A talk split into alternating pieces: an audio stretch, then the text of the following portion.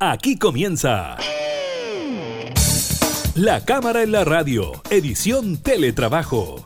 Una revisión de la agenda legislativa de las diputadas y diputados, con la conducción de la periodista Gabriela Núñez. Información, música y actualidad en La Cámara en la Radio, edición Teletrabajo, por Radio Cámara de Diputadas y Diputados de Chile.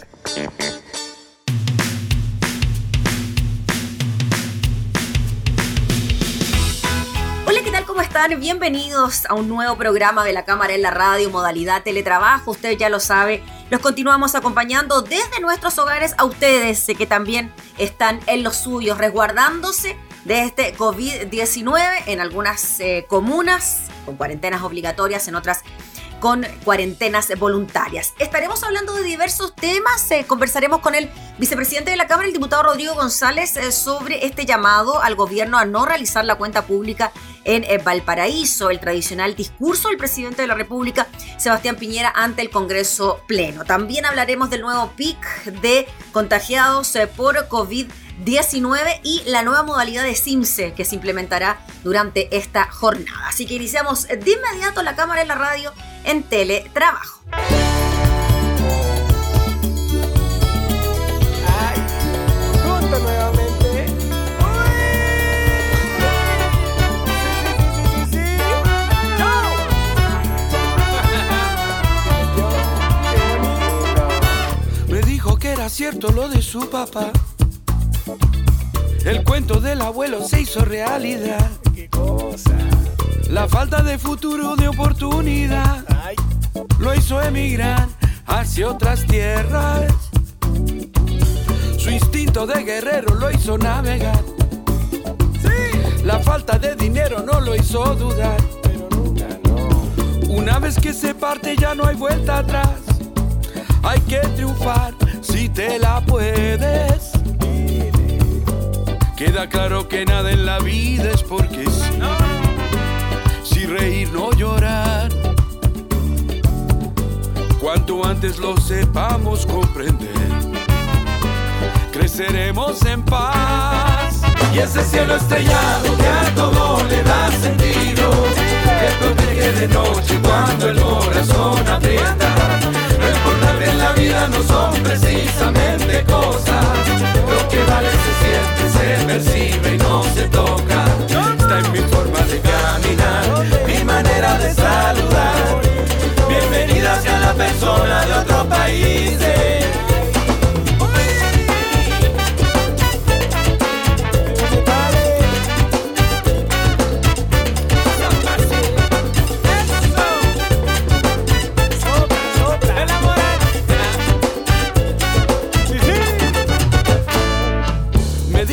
Cierto lo de su papá. El sueño de la abuela se hizo realidad. La falta de futuro, de oportunidad, lo hizo emigrar hacia otras tierras. Okay. Su instinto de guerrero lo hizo navegar. La falta de dinero no lo hizo dudar. Claro que no. Una vez que se parte ya no hay vuelta atrás. Hay que triunfar si te la puedes. Y esa inmensa nostalgia que a todo le da sentido, me protege de noche cuando el corazón aprieta. Lo que vale en la vida no son precisamente cosas, lo que vale se siente, se percibe, no se toca. Está en mi forma de caminar, mi manera de saludar. Y esa inmensa nostalgia que a todo le da sentido, me protege de noche cuando el corazón aprieta. Lo que vale en la vida no son precisamente cosas, lo que vale se siente, se percibe, no se toca. Está en mi forma de caminar, mi manera de saludar. Y bienvenidas sean las personas de otros países. Bienvenidas sean las personas de otros países. Bienvenidas sean las personas de otros países. Bienvenidas sean las personas de otro país.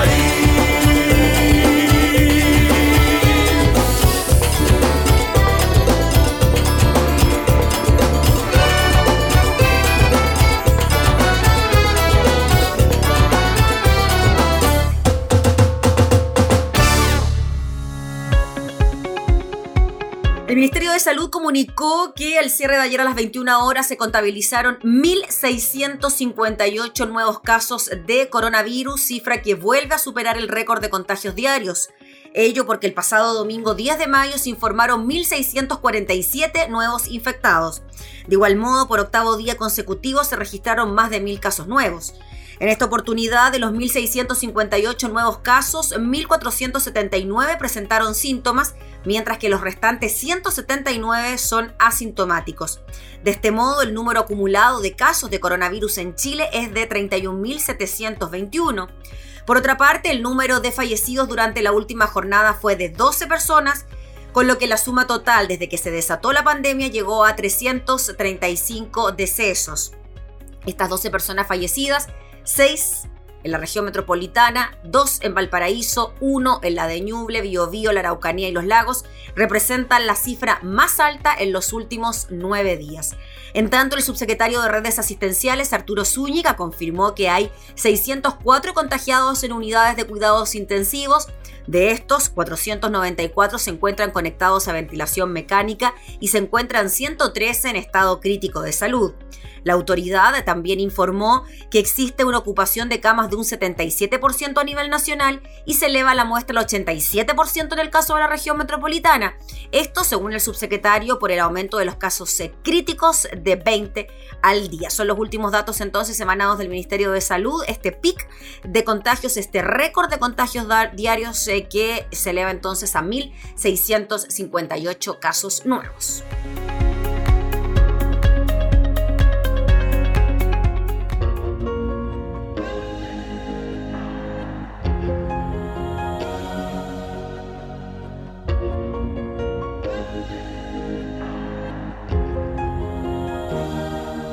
Marchito el cuerpo, falto de su fulgor, solo hay invierno y nuestro tinte azul. Cuando el silencio nos guarda en su rincón, solo hay cimientos, yo soy como tú. Tú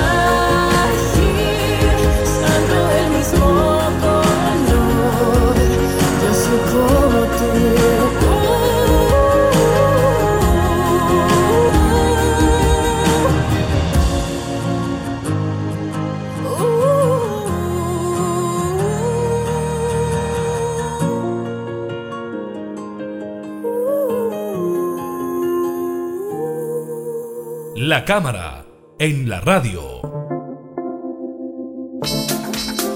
Vamos a tomar contacto de inmediato con el segundo vicepresidente de la Cámara, el diputado Rodrigo González, quien nos recibe en su despacho, ahí en el Congreso en Valparaíso. ¿Cómo está, diputado? Muchas gracias por atender nuestra videollamada, pues. ¿Cómo está, Gabriela? Un gusto de saludarla. Encantado de reencontrarme con usted después de tanto tiempo.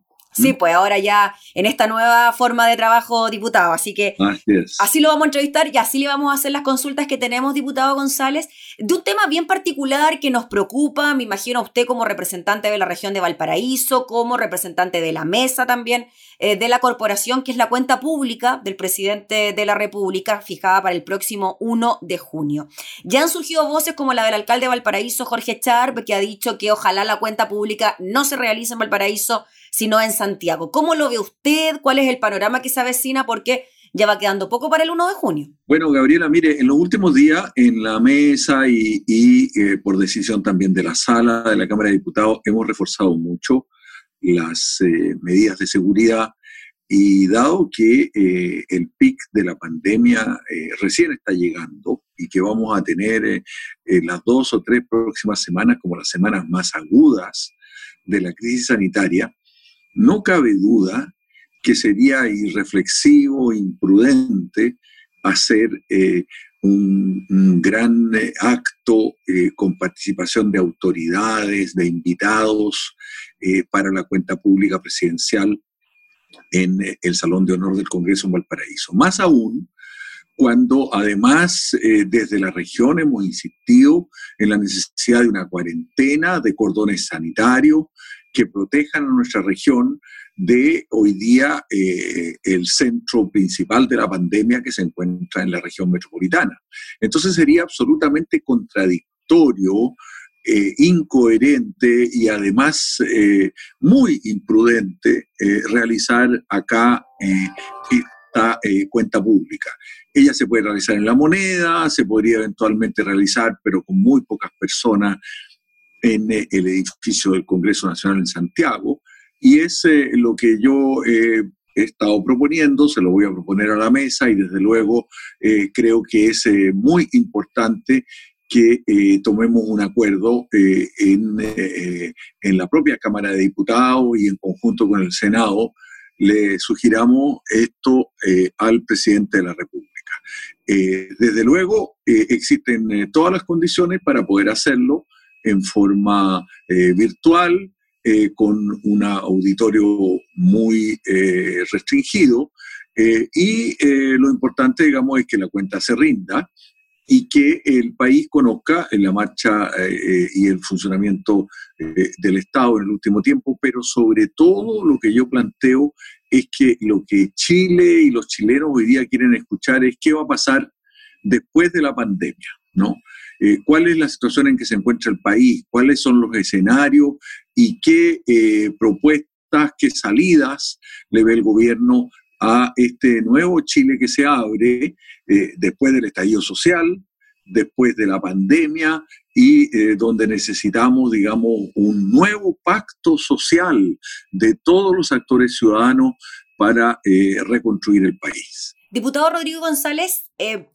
desde el desconocimiento, se lo pregunto a usted, al tratarse de una sesión del Congreso Pleno, ¿se tendría que legislar de alguna manera para que esta modalidad cambie y que el presidente, por ejemplo, pudiese eh, hacer la cuenta pública desde La Moneda o con la legislación que se aprobó eh, de poder legislar de forma telemática, eso estaría subsanado? Bueno, mire, puede haber distintas interpretaciones sobre esto, pero eh, creo que lo que la, la norma señala es que eh, el Congreso Pleno se debe reunir en esta fecha eh, para escuchar la cuenta pública que el presidente eh, presenta a la Nación. Eh, y si el Congreso Pleno eh, acuerda eh, reunirse eh, telemáticamente eh, en un, eh, cualquier lugar o cual, cualquier punto del país, Eh, ello es eh, perfectamente acorde con la norma. De manera que esta es una decisión que tenemos que tomar eh, los congresistas, el Senado y la Cámara de Diputados en conjunto. Mm. Eh, diputado Rodrigo González, en relación a lo que pueda significar para la ciudad de Valparaíso una actividad de estas características, eh, con la cantidad de invitados que estamos acostumbrados, eh, ¿usted cree que existe alguna posibilidad? Eh, ¿qué ha sabido usted por parte del gobierno? ¿Cómo se piensa hacer? Eh, ¿con poca gente en el Congreso? ¿Solo con parlamentarios? ¿Solo con el presidente de la Cámara y el Senado? ¿Qué ha podido escuchar usted de lo que tiene planeado el gobierno? Bueno, aún no eh, hemos, por lo menos yo personalmente no he escuchado nada en particular, eh, y sí me hago cargo de la demanda ciudadana eh, de eh, los porteños y de mi región, ¿no? Eh, yo además de ser vicepresidente de la Cámara y, y, y creo interpretar los intereses del país en su conjunto, ¿no? Lo único que Chile hoy día quiere es salir de la crisis, es superar la pandemia. Y cualquier eh, reunión, acto, eh, por más eh, ciudadano, republicano que sea, que pueda eh, agudizar eh, eh, cualquier eh, condición para que se eh, expanda el contagio, para que se creen condiciones desfavorables, más aún para que se traslade eh, de una región más contaminada el contagio a otras regiones menos contaminadas, Eh, creo que va en beneficio del interés general. Y por eso eh, me he atrevido a hacer este planteamiento ante una consulta que me realizó la prensa el día de ayer. Y además eh, suscribiendo y apoyando eh, una solicitud que hizo el alcalde de Valparaíso, eh, Jorge Char. Sí, diputado Rodrigo González, eh, lo quiero llevar a otro tema que tiene que ver con su labor eh, representando a la mesa de la corporación en la tramitación de proyectos de ley que eh, dan en directo beneficio de los afectados por el COVID. ¿Cómo cree usted que ha sido la relación con el Ejecutivo y con los parlamentarios de Chile Vamos y la misma oposición a tramitar proyectos tan importantes como el ingreso familiar de emergencia, lo que ocurre también con los trabajadores eh, independientes, iniciativas que tienen que ver con la mujer, el postnatal de emergencia, declaraciones también de inadmisibilidad o de inconstitucionalidad de algunos proyectos? ¿Cómo ve usted ese panorama? Bueno, usted lo ha dicho, eh, ha sido un periodo muy fecundo, Eh, de mucha decisión desde el punto de vista legislativo. Hemos legislado mucho y hemos legislado eh, principalmente pensando en eh, resolver la crisis que nos eh, abruma hoy día y que viene después de un estallido social que conmovió profundamente al país. Entonces, estamos en una situación eh, muy especial que no habíamos vivido durante muchas décadas y, por lo tanto, todo lo que estemos decidiendo hoy día eh, decide y prefigura el futuro de manera muy decisiva. Eh, y por ello, eh, creo que eh, más allá de, eh, eh, no sé, la molestia, Eh, la incomodidad, eh, la incertidumbre en que estamos eh, desarrollando nuestra labor, eh, creo que eh, hemos aportado todo lo que ha estado en nuestras manos eh, para eh, servir el interés del país en su conjunto. Y en eso eh, no hemos mirado eh, ser ni gobierno ni oposición. Somos eh, un Congreso que está al servicio del desarrollo del país. Dentro de esto, sin embargo, hay que decir que con el gobierno eh, hemos tenido diferencia quienes somos parlamentarios de oposición. Yo soy un miembro de la mesa, eh, de una mesa constituida por otros dos parlamentarios que forman parte de la coalición de gobierno. Y por lo tanto tenemos opiniones distintas y eso ocurre también en la sala. Eh, en esto, eh, eh, en relación con las medidas y los proyectos de ley que ha propuesto el gobierno, hemos tenido diferencias, hemos ejercido nuestra labor crítica y, por ejemplo, sobre el proyecto que vamos a discutir hoy día, que es el ingreso familiar de emergencia, tenemos una diferencia muy sustantiva con el gobierno. Creemos que no va a ser la solución que hoy día la crisis sanitaria está pidiendo y, lo, y que el desarrollo del país y las condiciones económicas que tenemos permiten. Hoy día tenemos los recursos para dar un ingreso familiar de emergencia eh, más permanente, eh, de mejor calidad y de una cantidad suficiente para que una persona que hoy día es del sector informal, de los eh, eh, casi cuatro millones, cuatro millones y medio de chilenos que se van a beneficiar de este beneficio, ¿no? Eh, y que en realidad debiera ser incluso más amplio. Nosotros habíamos planteado que eh, debiera ser un, un universo que pudiera llegar a más de cinco millones de, de chilenas y chilenos.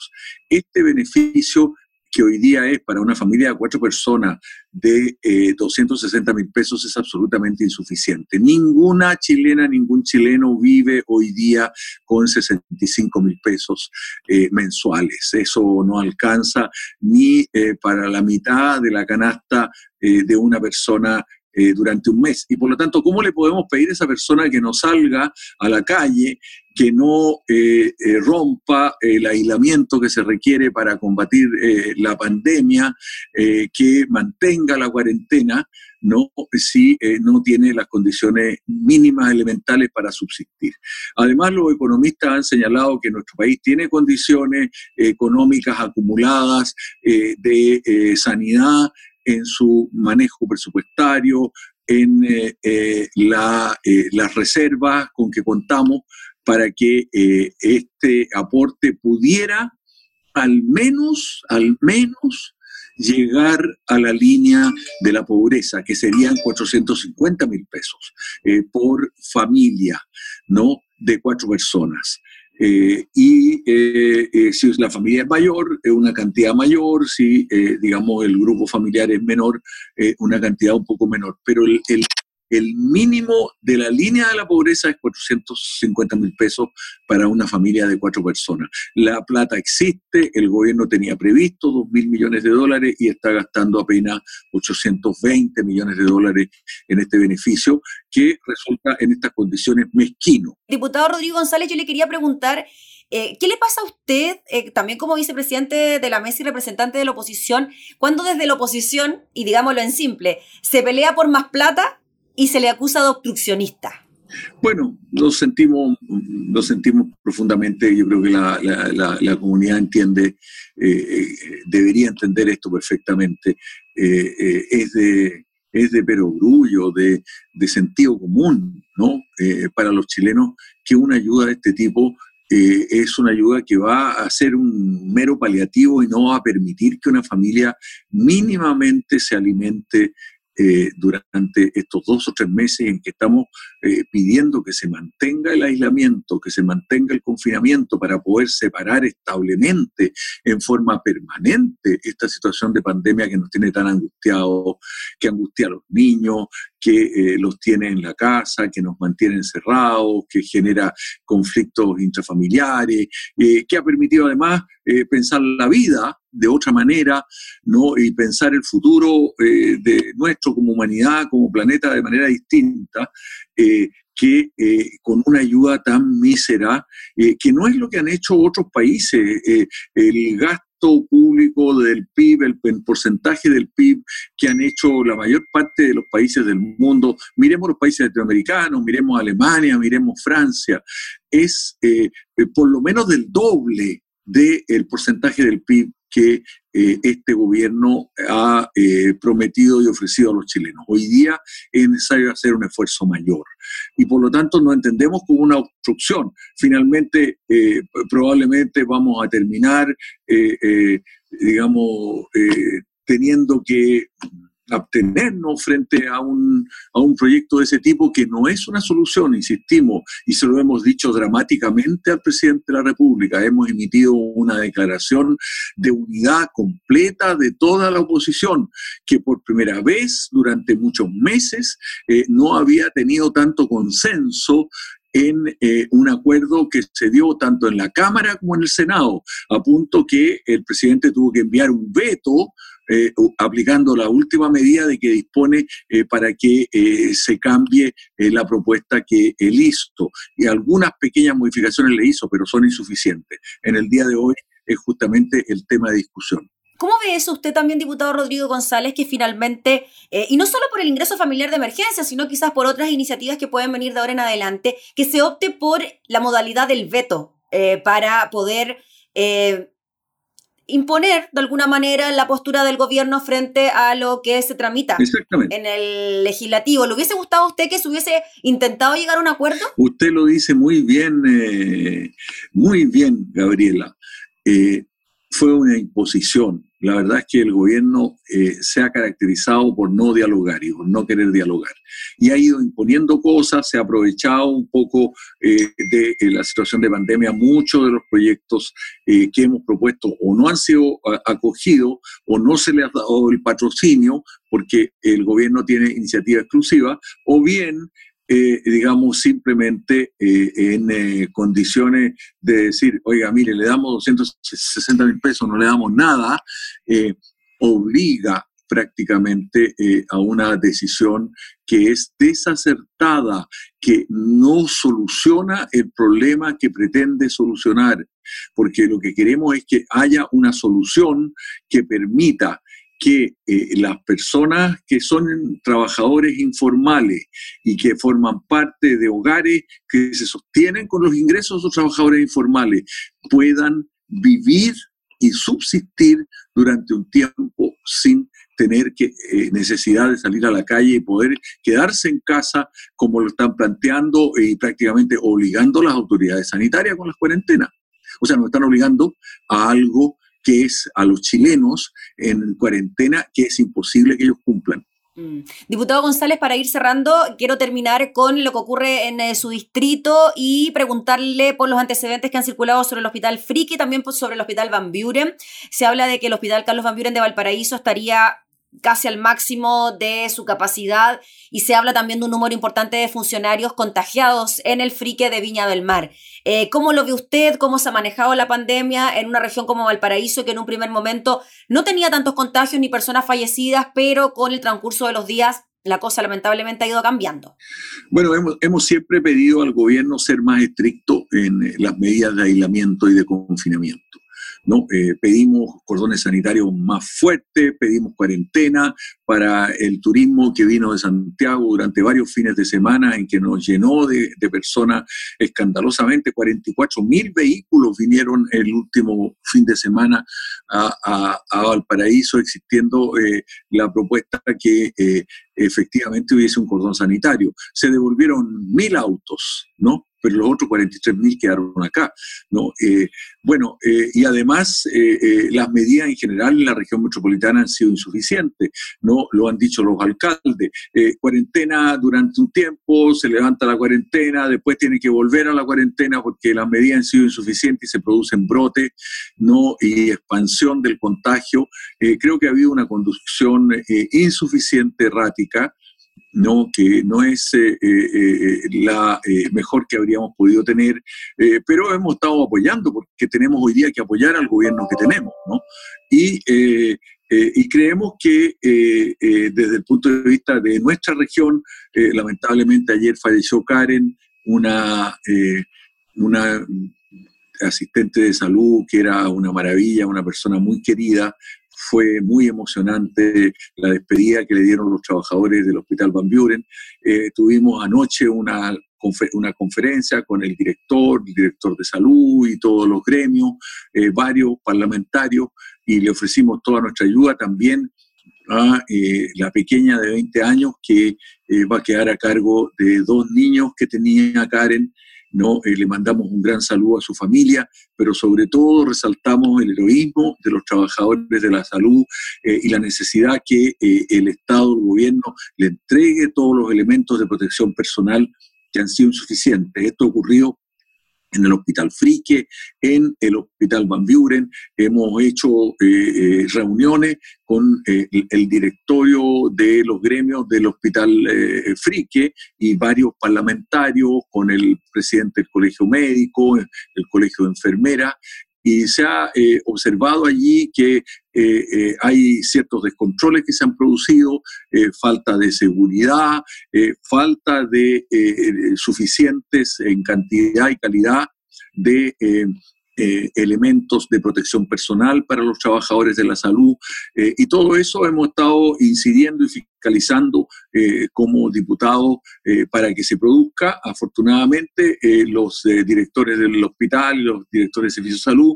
eh, se han acogido, se han allanado a conversar, han establecido mesas COVID con los funcionarios en estos distintos lugares, pero eh, sin duda que hay deficiencias que se pueden corregir, y hoy día evidentemente eh, con el rebrote que hay, especialmente en Viña y en Valparaíso, eh, hay eh, un evidente peligro eh, que eh, pueda haber un, eh, un cierto colapso eh, de... Eh, el sistema sanitario, del sistema hospitalario, ¿no? Eh, ojalá que no ocurra, ¿no? Pero eso depende de las medidas que tomemos, y por eso es tan importante no hacer la cuenta pública acá en Valparaíso, finalmente, para concluir. ¿Mm? Y así retomamos el primer tema de la entrevista, diputado Rodrigo González, le agradecemos enormemente por su tiempo, sabemos que está muy ocupado, gracias por recibirnos allí también en, en su oficina, en esta nueva forma de comunicarnos con ustedes también, así que gracias por su tiempo. Muchas gracias. ¿eh? El diputado Rodrigo González, segundo vicepresidente de la Cámara, parlamentario por Valparaíso, conversando entonces de todos estos temas que tienen que ver eh, con la cuenta pública en eh, la ciudad Puerto, también eh, lo que ocurre con la tramitación de importantes proyectos de ley por parte del Ejecutivo y la situación en Valparaíso.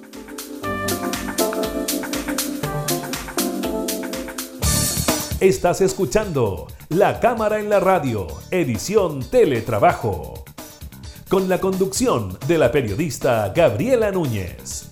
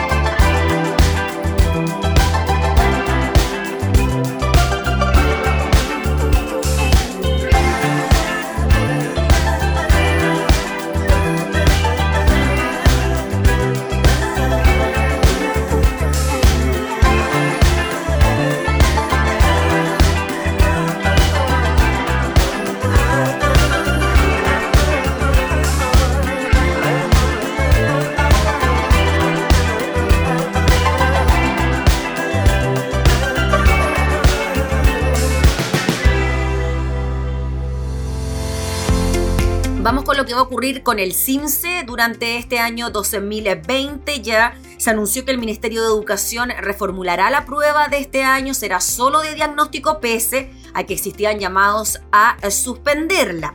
El Ministerio de Educación decidió mantener la aplicación de la prueba, pero reformulándola de modo que se utilice solo como diagnóstico sin que tenga consecuencia para los establecimientos.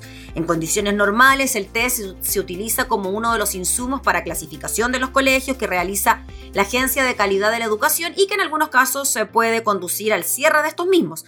El ministro de Educación, Raúl Figueroa, explicó la decisión de mantener el SIMCE, señalando que es una herramienta muy importante para conocer la realidad de los establecimientos, sobre todo en un periodo que ha sido altamente complejo para el sistema educativo. La información que arroja la prueba es valiosa y necesaria para el país porque nos permite ir en ayuda de las escuelas que más requieren apoyo. No obstante, explicó el ministro de Educación, estamos viviendo un año excepcional y las escuelas deberán adecuarse a un currículum priorizado, razón por la cual los resultados tendrán un carácter de diagnóstico y no tendrán consecuencias para las escuelas. Además, los aprendizajes que se evalúen se ajustarán para estar alineados con el currículum priorizado que está trabajando el ministerio y la evaluación será recalendarizada para el fin del año escolar de acuerdo a cómo evoluciona la pandemia. La fecha será comunicada por la Agencia de la Calidad de la Educación con la debida anticipación. El secretario ejecutivo de la Agencia de la Calidad de Educación, Daniel Rodríguez, señaló que es importante continuar con esta evaluación, adecuándola para que pueda entregar la información que el sistema educativo requiere en el contexto de la pandemia. Según consigna el portal de EMOL y según lo que dijo precisamente el secretario ejecutivo de la Agencia de Calidad de la Educación, este SIMCE complementará el análisis que realiza cada establecimiento a partir de sus propias evaluaciones, permitirá conocer la situación de cada escuela en el contexto nacional, así como recoger información clave sobre estudiantes, padres y apoderados, directivos y docentes a través de cuestionarios en materias relacionadas al impacto educativo y socioemocional de la pandemia y otros más tradicionales como convivencia escolar, autoestima académica y motivación, entre otros. Así que un SIMCE de diagnóstico fue, será el que se aplicará durante este año a los estudiantes de eh, nuestro país, eh, precisamente para conocer las condiciones en las que se encuentra cada una de las escuelas de Chile.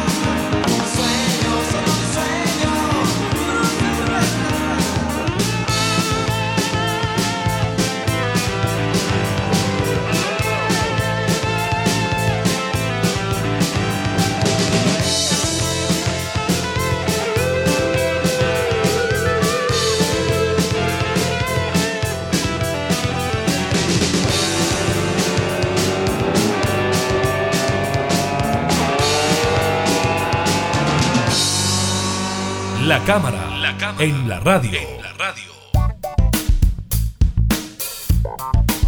Vamos con temas económicos. Las ventas de comida rápida se desploman a causa de la pandemia del COVID diecinueve. Según la Cámara Nacional de Comercio, durante el primer trimestre las cifras cayeron en un diez coma siete por ciento y solo en marzo los números llegaron a un menos cuarenta y uno coma siete por ciento. Uno pudiera pensar que la gente pide más comida a domicilio producto de la pandemia, pero eh, tampoco la situación ha sido así. Las disposiciones de la autoridad sanitaria mantienen cerrados los restaurantes, algunos de ellos, como aquellos de comida rápida, que se mantienen trabajando solo con el servicio de delivery. ¿Cuál fue el retroceso? Un diez coma siete por ciento. En marzo la caída fue de un cuarenta y uno coma siete por ciento según datos entregados por la Cámara Nacional de Comercio. Y vamos con otro servicio que también ha tenido una baja considerable en cuanto al número de pasajeros. Estamos hablando del Metro de Santiago. Se redujeron en un ochenta y cinco por ciento los pasajeros del Metro por los efectos del COVID diecinueve. En conversaciones con Radio Cooperativa, el presidente del directorio del estatal, Luis de Grange, detalló que volvimos a bajar un veinte por ciento respecto al viernes pasado por la nueva cuarentena, claro, por las nuevas comunas de la región metropolitana que se sumaron al confinamiento. Para tener una idea, expuso, en un día habitual, el año pasado, en esta misma época, estábamos transportando a dos millones ochocientos mil pasajeros y ahora estamos en trescientos treinta mil, trescientos cuarenta mil. La semana pasada logramos superar los cuatrocientos mil pasajeros en algunos días, pero es un ochenta y cinco por ciento menos de lo que estamos acostumbrados a mover. La drástica disminución en la cantidad de pasajeros transportados es directamente proporcional con menores recaudaciones y menores ingresos. Tenemos un desafío presupuestario importante, dijo el presidente de Metro. Hemos hecho ajustes todos, hemos hecho algunos esfuerzos, hemos reducido algunos gastos para dar sostenibilidad financiera a la empresa y hemos redefinido el cronograma de algunos proyectos. En ese marco subrayó que Metro es una empresa muy robusta en lo financiero. Acabamos de poner un bono con las mejores tasas históricas, mejores que Codelco. Somos una empresa confiable.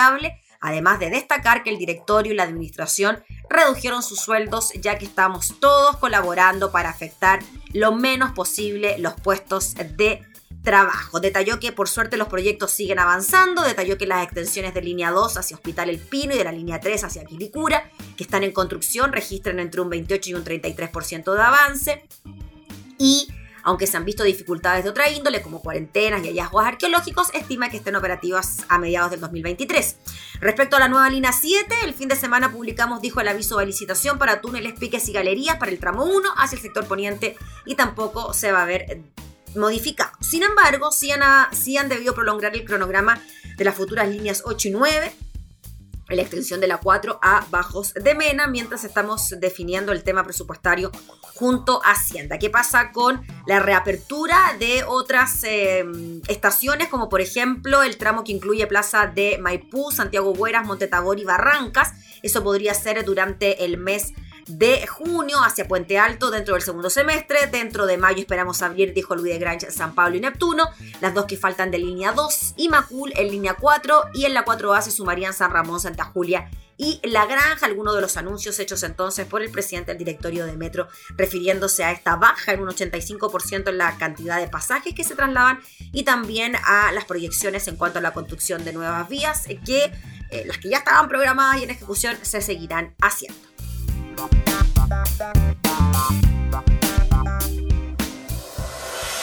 Hoy desperté y no estabas tú en mi habitación. Aún queda el recuerdo de aquellos momentos. La última vez cuando yo te vi,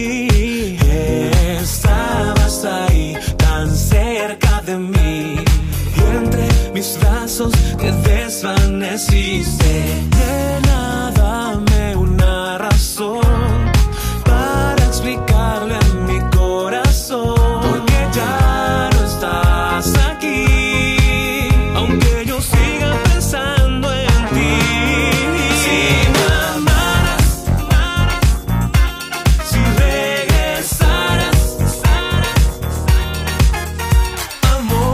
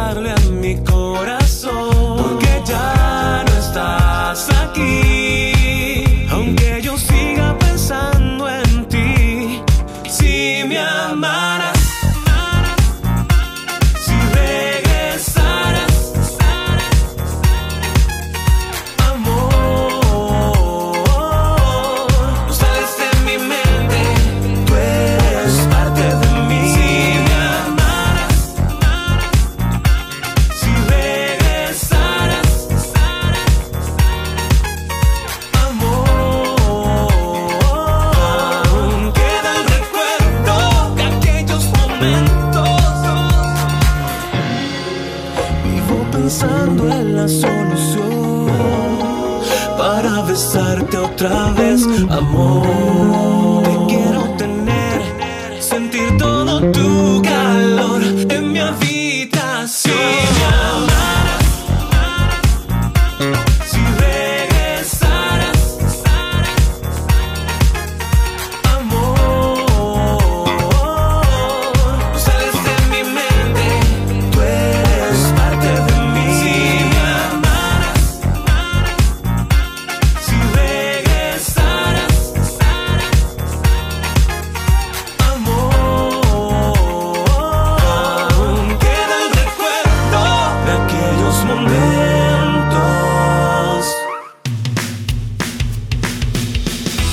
Comenzamos a despedir este programa de La Cámara en la Radio, modalidad teletrabajo. Usted sabe que nos puede seguir en todas nuestras plataformas digitales, radiocámara punto cl, también en Spotify y por supuesto también a todas nuestras radios en alianza. Muchas gracias por seguir acompañándonos. Nosotros nos volvemos a reencontrar en una próxima oportunidad. Que esté muy bien. Hasta entonces.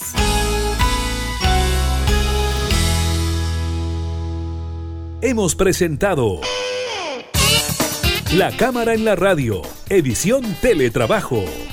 Una revisión de la agenda legislativa de las diputadas y diputados, con la conducción de la periodista Gabriela Núñez. Información, música y actualidad en La Cámara en la Radio, edición teletrabajo. En Radio Cámara de Diputadas y Diputados de Chile. Hoy más que nunca, acercando las leyes.